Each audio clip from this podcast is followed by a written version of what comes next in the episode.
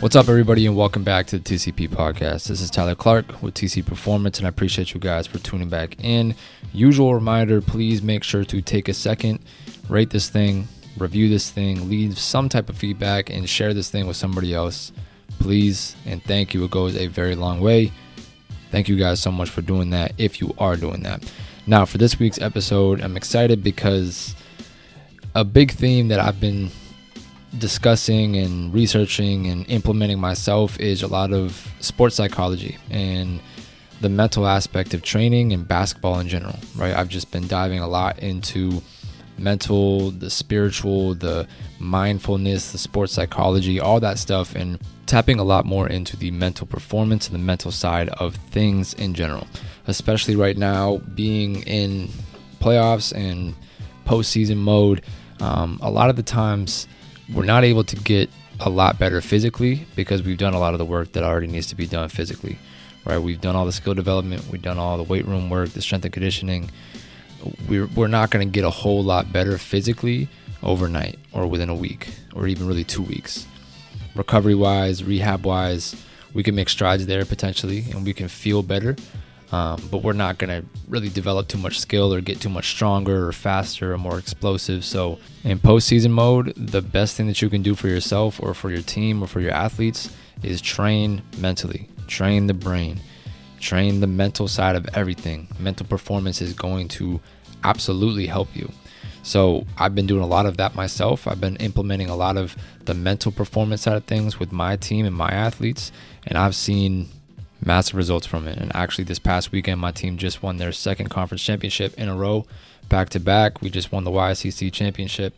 And in all honesty, the past two, three weeks, we haven't done a bunch of super in depth skill development. We've gotten our shots up, we've done some block practice, we've done some specific skill work here and there with individual guys. Um, and then some rehab and recovery type modalities.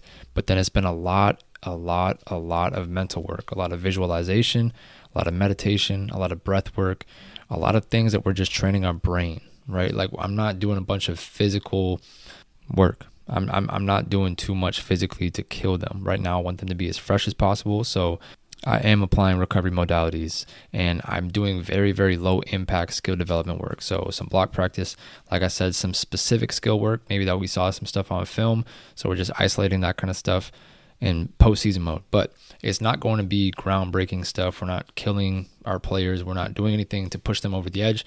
Like I said, I want them to be as fresh as possible physically, and I want them to be as keen as possible mentally. So I say all this because our guest today, his name is Jon Giesbrecht, and he's all about mindfulness and implementing mindfulness into the game of basketball and skill development and player development and team settings and private settings, wherever you're at, you can implement mindfulness in a basketball setting. And Jon touches on all of that. He touches on mindfulness, what what exactly that is. He has three buckets of mindfulness. He talks a little bit about implementing it with individual athletes and then potentially implementing it with teams or larger groups.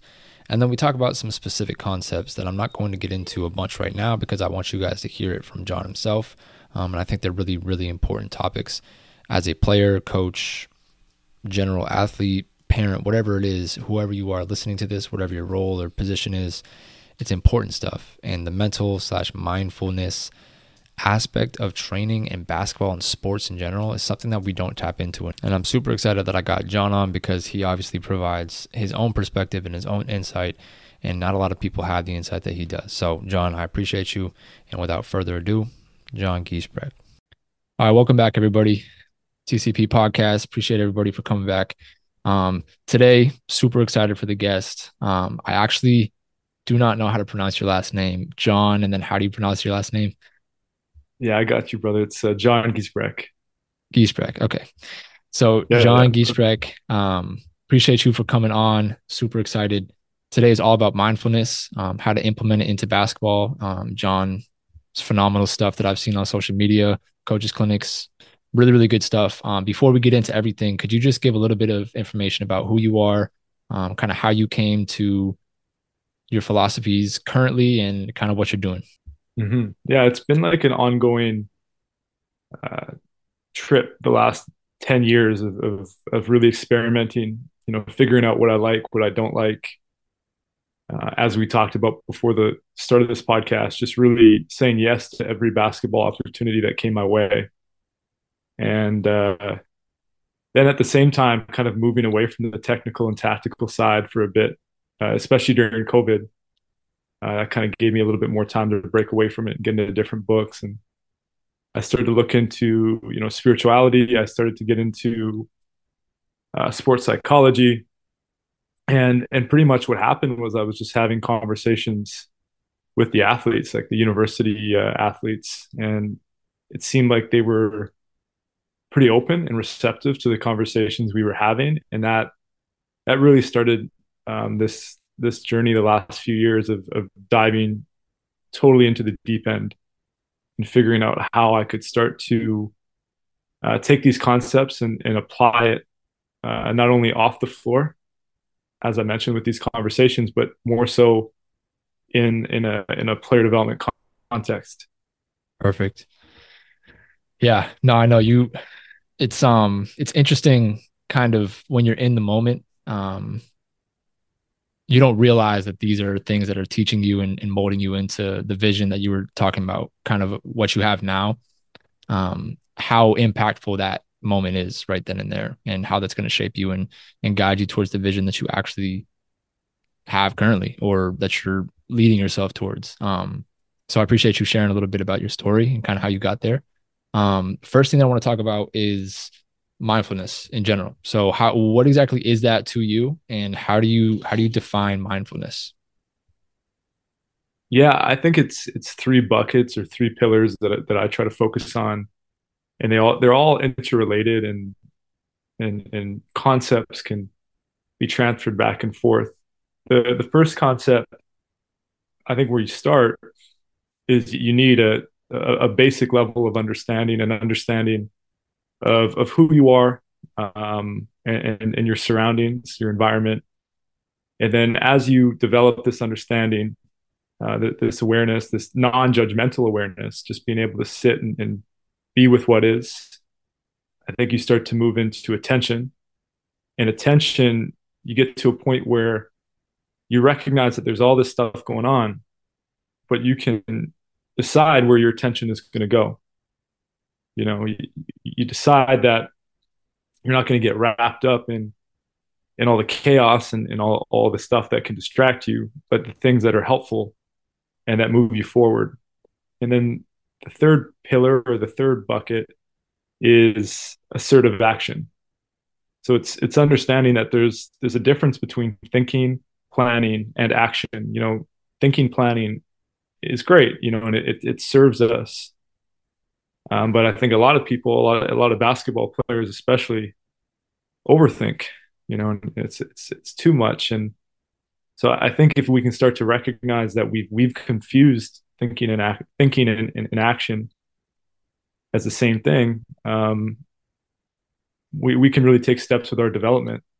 Yeah, for sure. And I think you know actions speak louder than words is something that people throw around all the time.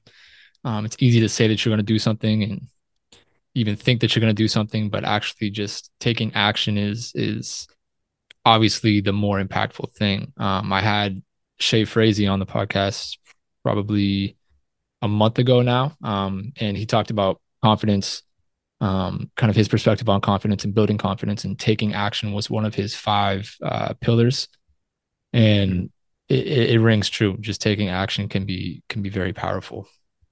Um, so to go off of that, excuse me, um, how do you implement mindfulness in your sessions with your with your athletes?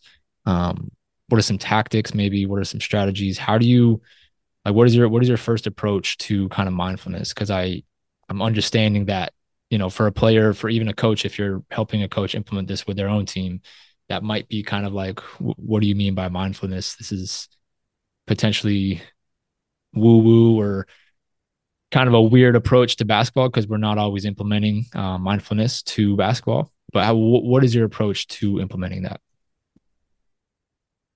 Yeah i think you know, one of the first things that we have to do is we have to help the players get to know themselves and, and get to know their games. That back in the day, you know, when I was just starting out as a player development coach, I used to you know do sessions at a time. You know people could buy a session or they could buy three sessions at a time uh, in a package. And i'd have no context whatsoever. I wouldn't even know who the player is and, and know what they're about you know know what what's important to them and what they were working on. And we would just kind of jump into the workout and i would show them some things and you know it would be good vibes and good energy and and i'd be as helpful as i could in that moment but at the end of the day, like, how was I actually helping them get better? You know, because for everybody, as you know, like it's everybody's in a different situation. Everybody's got different strengths. Everybody's got different non strengths. So, what I do with my program is, and I worked on this for about three, four months. I put together a journal and a curriculum, uh, and it's it's very similar to. Uh, not, it's not very similar, but there's concepts taken from it. It's uh, Jordan Peterson's uh, self-authoring program. So pretty much, I just reverse engineered that, and I've added a bunch of stuff and, and made it for basketball players, and they start to go through that and um, really get clear, and and and then I sit back and I facilitate, and then I just ask questions and I see if they can be more specific, and I just probe and I probe, and then we eventually figure out you know we call it the MIT. What's the most important thing that you know is going to have the highest return of interest for your time, your energy, and and then ultimately then we then we define it. Then we we look at the key performance indicators and really get specific and and make sure that whatever you put in your plan, your one page plan, it carries a lot of meaning. So my point is there's two main points. The first point is there's a lot of pre-work that happens before we just dive into mindfulness on the floor. We need we need to have some kind of context uh, for the player's situation. And then the second thing I'd recommend because I've had so many coaches come to me and say, you know, I want to implement mindfulness. I want to help my players, but at the end of the day, like you have to be a model for all this stuff. Like you need to learn how to regulate. You need to learn how to get still.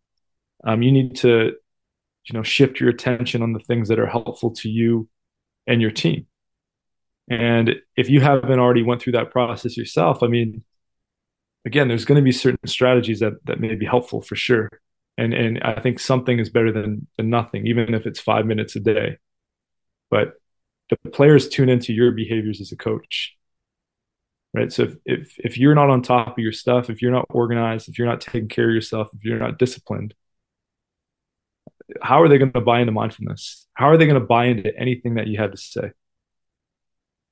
So that's that's the first the first place that it, that I'd recommend people starting. Um, then I think if I look at a session that we'd have, you know, we we want to try to take the first five minutes to help the athletes get into a routine that helps them come to a place where they're going to be receptive to the information. They're going to be able to, you know, just just have their minds be available uh, to whatever we're going to teach them. So we get into a routine and we, will switch it up from time to time. But the, the main concept is, you know, finding stillness. Um, and as Phil Jackson says, you, you find this this quiet place within you.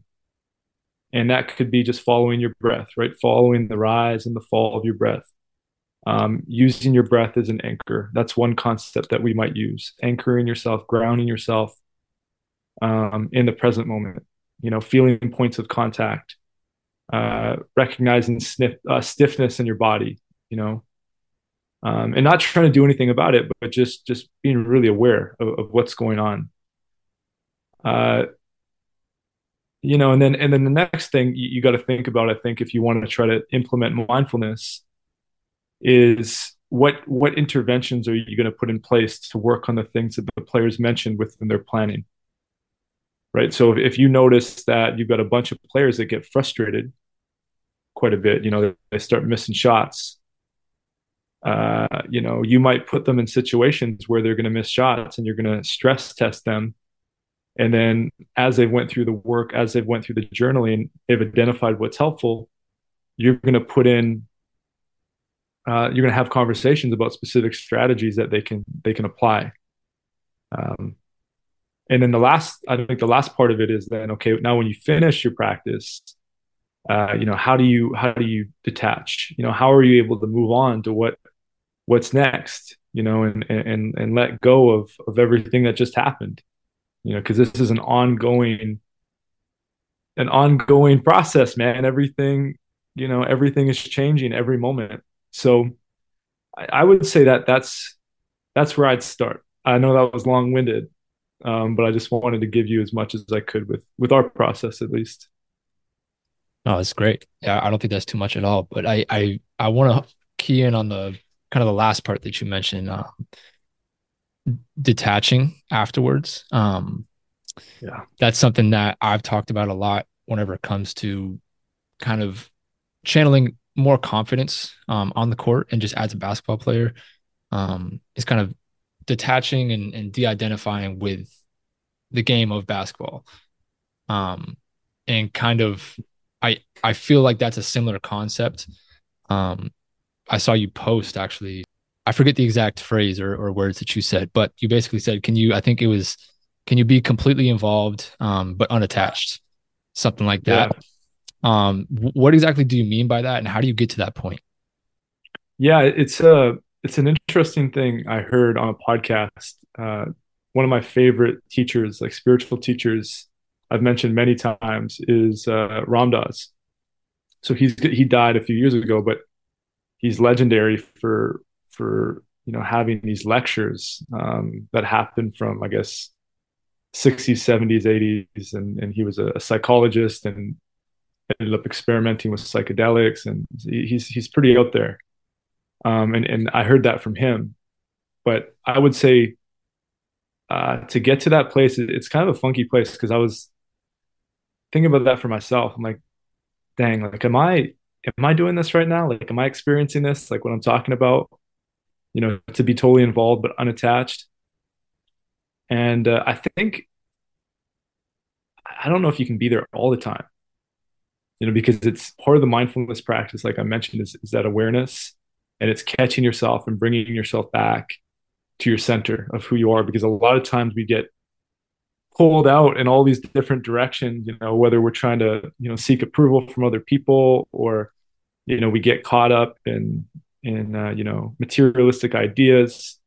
Um, and so, so for me, what that means is, I'm here, you know, I'm in the here and now. I'm present to the moment, um, and I and I can be the witness. You know, I can be the observer. You know, as as things come come up. You know, whether that means different thoughts come in and out of my mind, or you know, I, I start to feel things. You know, I have feelings, and, and I can I can be with those feelings, but I'm just not taken away. You know, like they talk about a lot of different mindfulness and meditation practices. It's like you're sitting on the sidewalk and you're watching the parade go by you know and you can be totally involved in the parade by taking in the experience uh, but you don't start jumping into the parade and going down the street with the parade. You know you can just see it for what it is and appreciate it um, but not take taking off your spot. You know you can hold your spot and, and just just be where you are. You know so I, I would say like like we can go at this from different many different ways. Um, but if, if you think about it as a bat you know from a basketball context uh, as a player you know you, are in the game you're present to the game. Um, you, might you might feel frustration at times and, and those feelings aren't bad those feelings aren't bad. I think that's the other thing is we think feelings are good and bad. Um, but frustration anger sadness those things are going to come up and you can involve yourself in those emotions and, and you can feel it. But if, if you hold on to those things or you resist them and, and you push them away i think that's where the, these attachments come up you know and that's where you can really be taken off your center and by center i mean it, it's it's the core of who you are you know we we talk a lot about about core confidence you know there's like this surface level confidence where it's like riding the roller coaster. It's, it's it's the highs and the lows. um, you know, the praise, the criticism, you know, all these things move people all the time.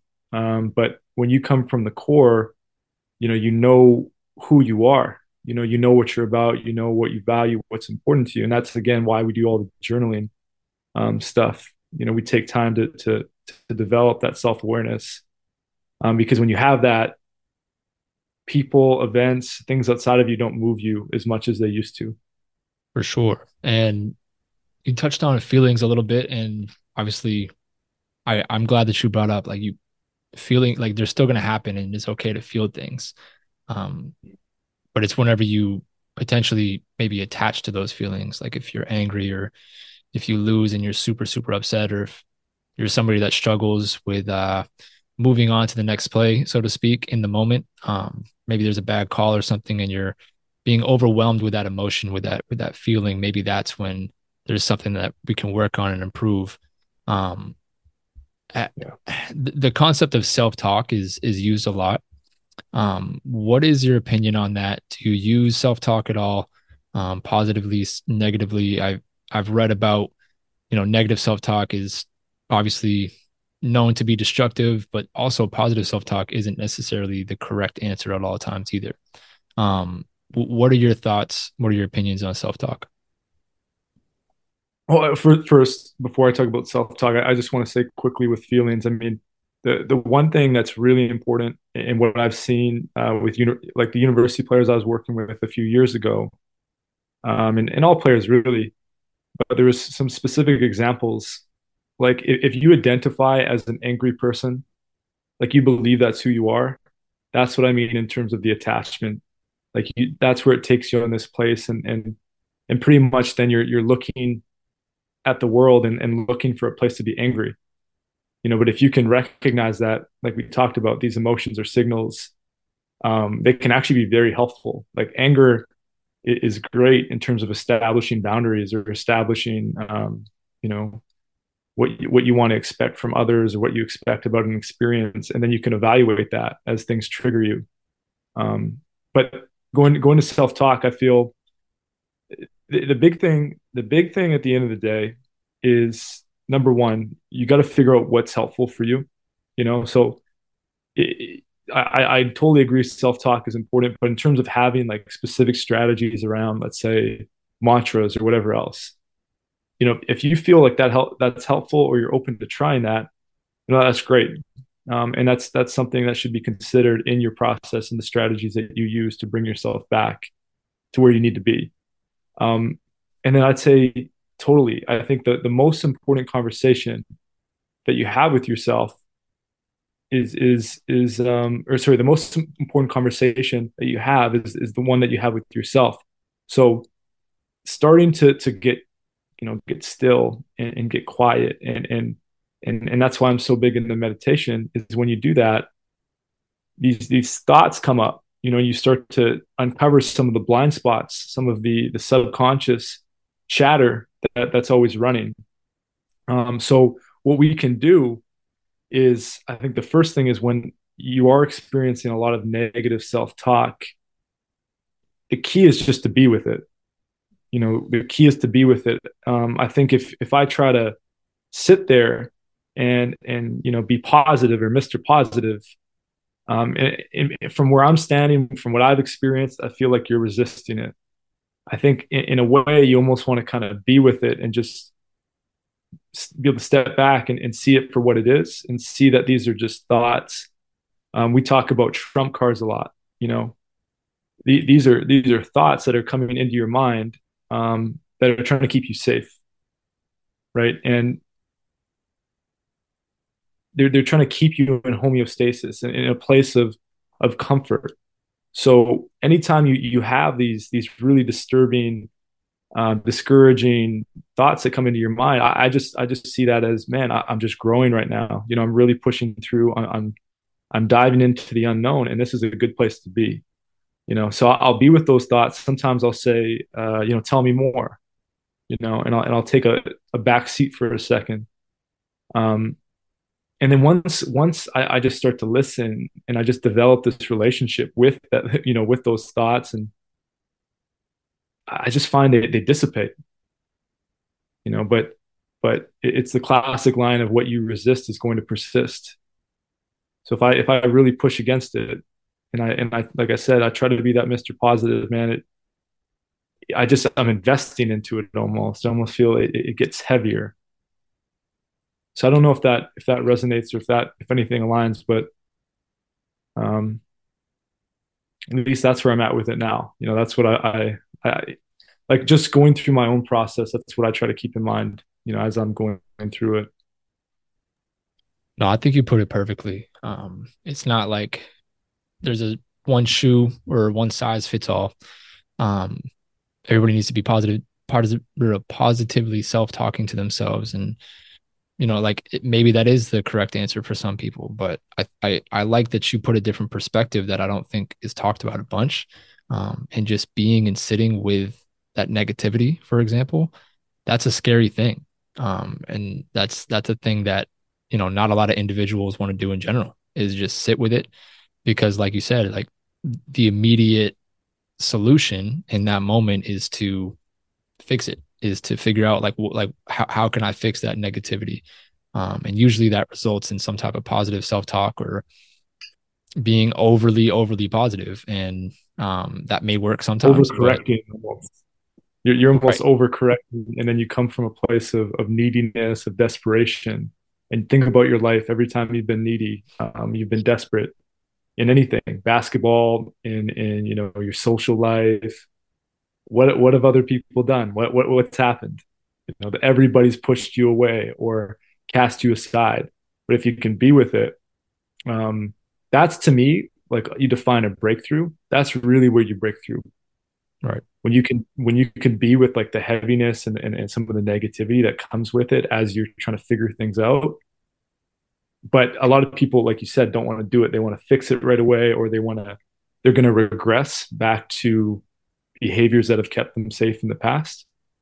Um, so, but but yeah, if you can get more conscious and just catch yourself and catch yourself, uh, I I just think that's that's where that's where the that's where you want to be. Not all the time, obviously, because it can get you know maybe a little bit too chaotic, but that that's a good place to be if you're you're a player that's trying to get better. For sure, and um, where where I'm at right now with the season, is we we just won our first playoff game, so we're we're getting into our final four. Um, so obviously important games, any games when you're in the playoffs are important. But what I've been preaching a bunch is, you know, we're we're not going to get better physically too much at least. Um, we're not going to improve our skill drastically at this point in the year. So like what's going to separate us from our opponent is is is right here is what we all have and how can we develop ourselves mentally and be prepared for the chaos and for the the the war, so to speak, that we're about to enter. Um, and a big thing that I've been preaching is, you know, judge less and observe more, and just be in the moment. Um, if you just observe what's going on, then you can you can understand from a different lens. You know, m- what's the best solution with with a clear mind. So, I I I love it. I love your perspective there. Yeah, and it and I had the the same conversation with a, a, pro player the other day, like one of our our pro clients, and it's like it, crazy and as chaotic as it can be right now. Um, you know, in a couple weeks, you're going to be planning, you're going to be evaluating, reflecting, whatever, whatever. Um, but don't get ahead of yourself because you know one of the things he was telling me is, well, sometimes I get ahead of, I got to get better, I got to plan, I got to do this. It's like, no, dude, just just be where you are you know just be where you are in this moment because this is where uh, you're going to grow. You know when your back's up against the wall um, this is your meditation. You know you can you can go home and you can go sit in your room and you can bring out your cushion and, and meditate and try to figure things out. Um, and sometimes that's helpful but right now in this moment when you're going through it when you're in it when people are being difficult this this is where it's at Absolutely. Have you just curious, have you read the the book The Power of Now? You know what, dude? I I someone gave it to me about 10 years ago and I was 20 at the time and I I, wasn't ready for it. Um I went through some of the notes a few times. Like I, have listened to um, the author on YouTube mm-hmm. um, speak, but I, ha- I haven't read The Power of Now. Like really dived into it and read it. I haven't. But I, yeah. everybody tells me that I got to read it. Yeah, no, I mean, based on your perspective and and what you're talking about, I think that you would like it a lot. Um, r- really good book, and it, it talks about a lot of that kind of stuff. Very very spiritual outlook on basically being present and how to do that. So just was curious, but it's funny that you talk about a lot of this stuff and a lot of the same things, similar concepts are in that book. All right. So, um, in the coaching clinic video that I watched uh, recently, you a lot of the strategies and tactics you talk about is um, breath work, and I think that it's super super powerful.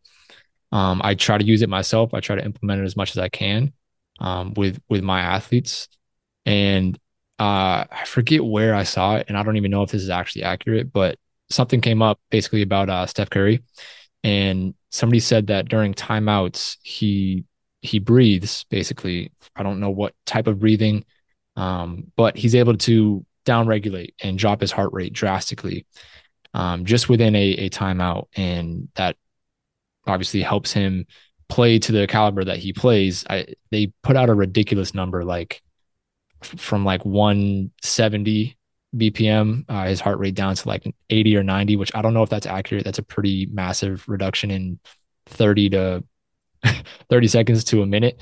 Um, maybe mm-hmm. it's real. I'm not sure, but similar to that concept, what are some tactics that you use potentially in game um, or in a session to down regulate? Yeah, the, the, concept that we come back to the most, and it's one that I talked about in um, in the clinic, and it's from uh, Brian McKenzie. Uh, so you can search him up on Instagram. He's he's probably he's amazing. Um, there's a few other people. Emily Hightower is really good too. Um, she's actually going to be presenting in one of our masterclass calls, so I'm really excited for that. Um, but it, it's called the concept is called the gears of breathing, um, or the breathing gears and and pretty much it just starts to teach you how to how to down regulate because there's a lot of times where uh, hyperventilating or we're we're over breathing and the over breathing doesn't match the physical exertion rate right so i had i remember there was a player that was coming off an acl injury and we were just starting to get them back on the floor and i know their conditioning wasn't you know supreme or you know like amazing because they they hadn't been doing a lot um, but just in how they were moving, they were just always heavy, heavy mouth breathing. And it, it never seemed like they were able to, to breathe through their nose. So what we started to do was at their own at their own time, you know, you we talk about so gears of breathing. Gear five would essentially be breathing in and out your mouth. Um, and then you start to get to gear four, you start to gear down by getting to a nasal breath. So all you want to do is you want to breathe in through your nose and then just out, out your mouth. And then eventually just start to slow it down even more. You start to extend your exhale. Um, and then gear three, you go from through your nose, you add a pause, and it's the same thing. You're extending your exhale. And by extending your exhale, um, every time you exhale, your heart rate's going to drop. Right? Every time you inhale, your heart rate rises. Um, so if you focus on the exhalation, you're going to get it. You're going to start to get a drop. Um, so from gear three, you go to gear two, and that's just going to be exclusive nasal breathing. So in through the nose, out through the nose. And then gear one is is more like breathing patterns, like the classic one that everybody knows about, or most people, um, if you're into this kind of stuff, is the box breathing, right? And that's just in for four, pause for four, out for four, pause for four, and you repeat that. And if you can effectively box breathe and, and keep that count, then you're you're successfully in gear one. The challenge is when you're when you're brand new to nasal breathing, it's it's pretty uncomfortable. Um, like for me, my whole life I was a mouth breather. I was very asthmatic, um, and it took me, I'd say, as I went through and, and trained it, I'd say six weeks to get comfortable with nasal breathing and that was including like the mouth taping at night because a lot of people what they don't recognize is it's not only just the, the breathing when you're performing, but it's the breathing during wakefulness. You know, like throughout the day. Um, and, and I've seen so many athletes. Like I had an athlete at a session a few weeks ago that had a panic attack um, during our workout, and we weren't doing anything crazy. It was just one on one. They were struggling a bit, and you know, within a few possessions, they went through a panic attack, and I had to, you know, stop our workout. And but you know, talking to that athlete, they'd been sick for a couple days. Their nose was blocked. They were constantly mouth breathing. As you mouth breathe, again, if you know this stuff, you know that you start activating your fight or flight. Right. So they're constantly in fight or flight all day long. And then they come to our workout and now it's even more intense. And now, you know, it's starting, you know, then, then they get into a panic attack. So I had to help her um, you know, come back, not come, not come back to normal, but just, just help her regulate and, and, and come back to, to more of a calm, calm space. And it wasn't like a, a massive panic attack, but it was significant enough where we had to stop what we were doing.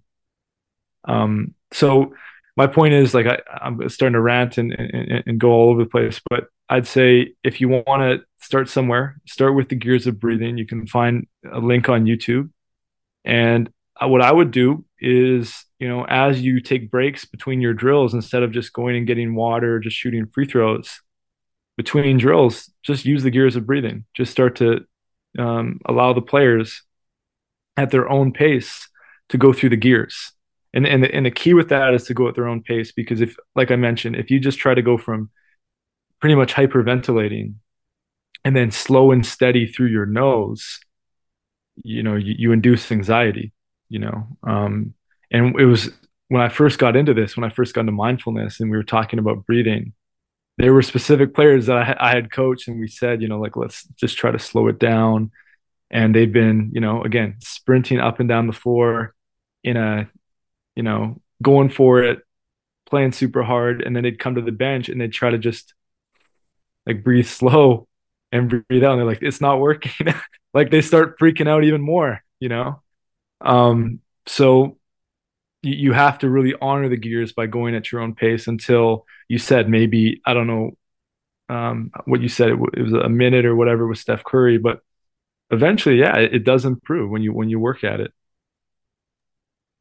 Yeah, no. W- whenever you brought up the uh, the gears of breathing in in the clinic, it it was interesting because I didn't know that uh, format. Um, mm. I had worked on nasal breathing myself a lot, belly breathing. Um, I'm familiar with like the mouth taping, and um, you also brought up a concept where basically you inhale through like the left nostril, exhale through the right, um, switching up that kind of variation of breathing through the the uh, the nose. Familiar with all that, but I wasn't familiar with the gears of breathing, and it makes a lot of sense, um, especially for like sports in general, because if you come off, you can't just down regulate or switch down to gear one, for example, um, because like mm-hmm. you said, it's just it's going to create like unwanted anxiety and just it's not going to work because you're trying to downregulate too quickly. So understanding where you are in that in the gears, depending on like like contextual to the game and session or where whatever you're doing, um, is important because if you're at gear four and you're not at gear five, then you should probably try to get to gear three and then two and then one um, and then maybe whenever you get really, really good, you can go from a gear five to a gear three immediately or something like that. But it takes work, obviously. Um, but I, I, I like that strategy and I like the tactic. Um, I'm definitely going to start implementing that with myself and and definitely with my with my athletes. I think it would be good to to try out.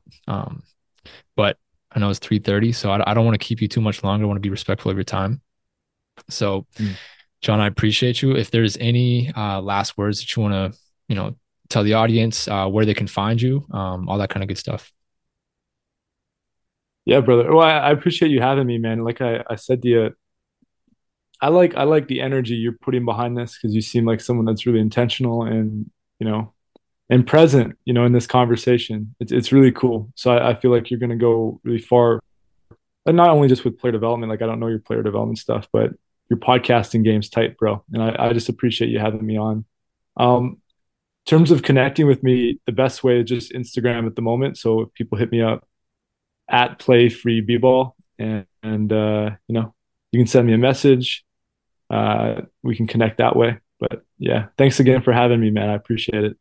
For sure. I, I appreciate your time a lot and I appreciate the kind words. Um, I would definitely like to stay in contact and, and connect some more if, if possible on a, on a different date. Yes, sir. Of course. Yeah, let's do it, man. Awesome. Yeah. Jon, I, I appreciate you, man.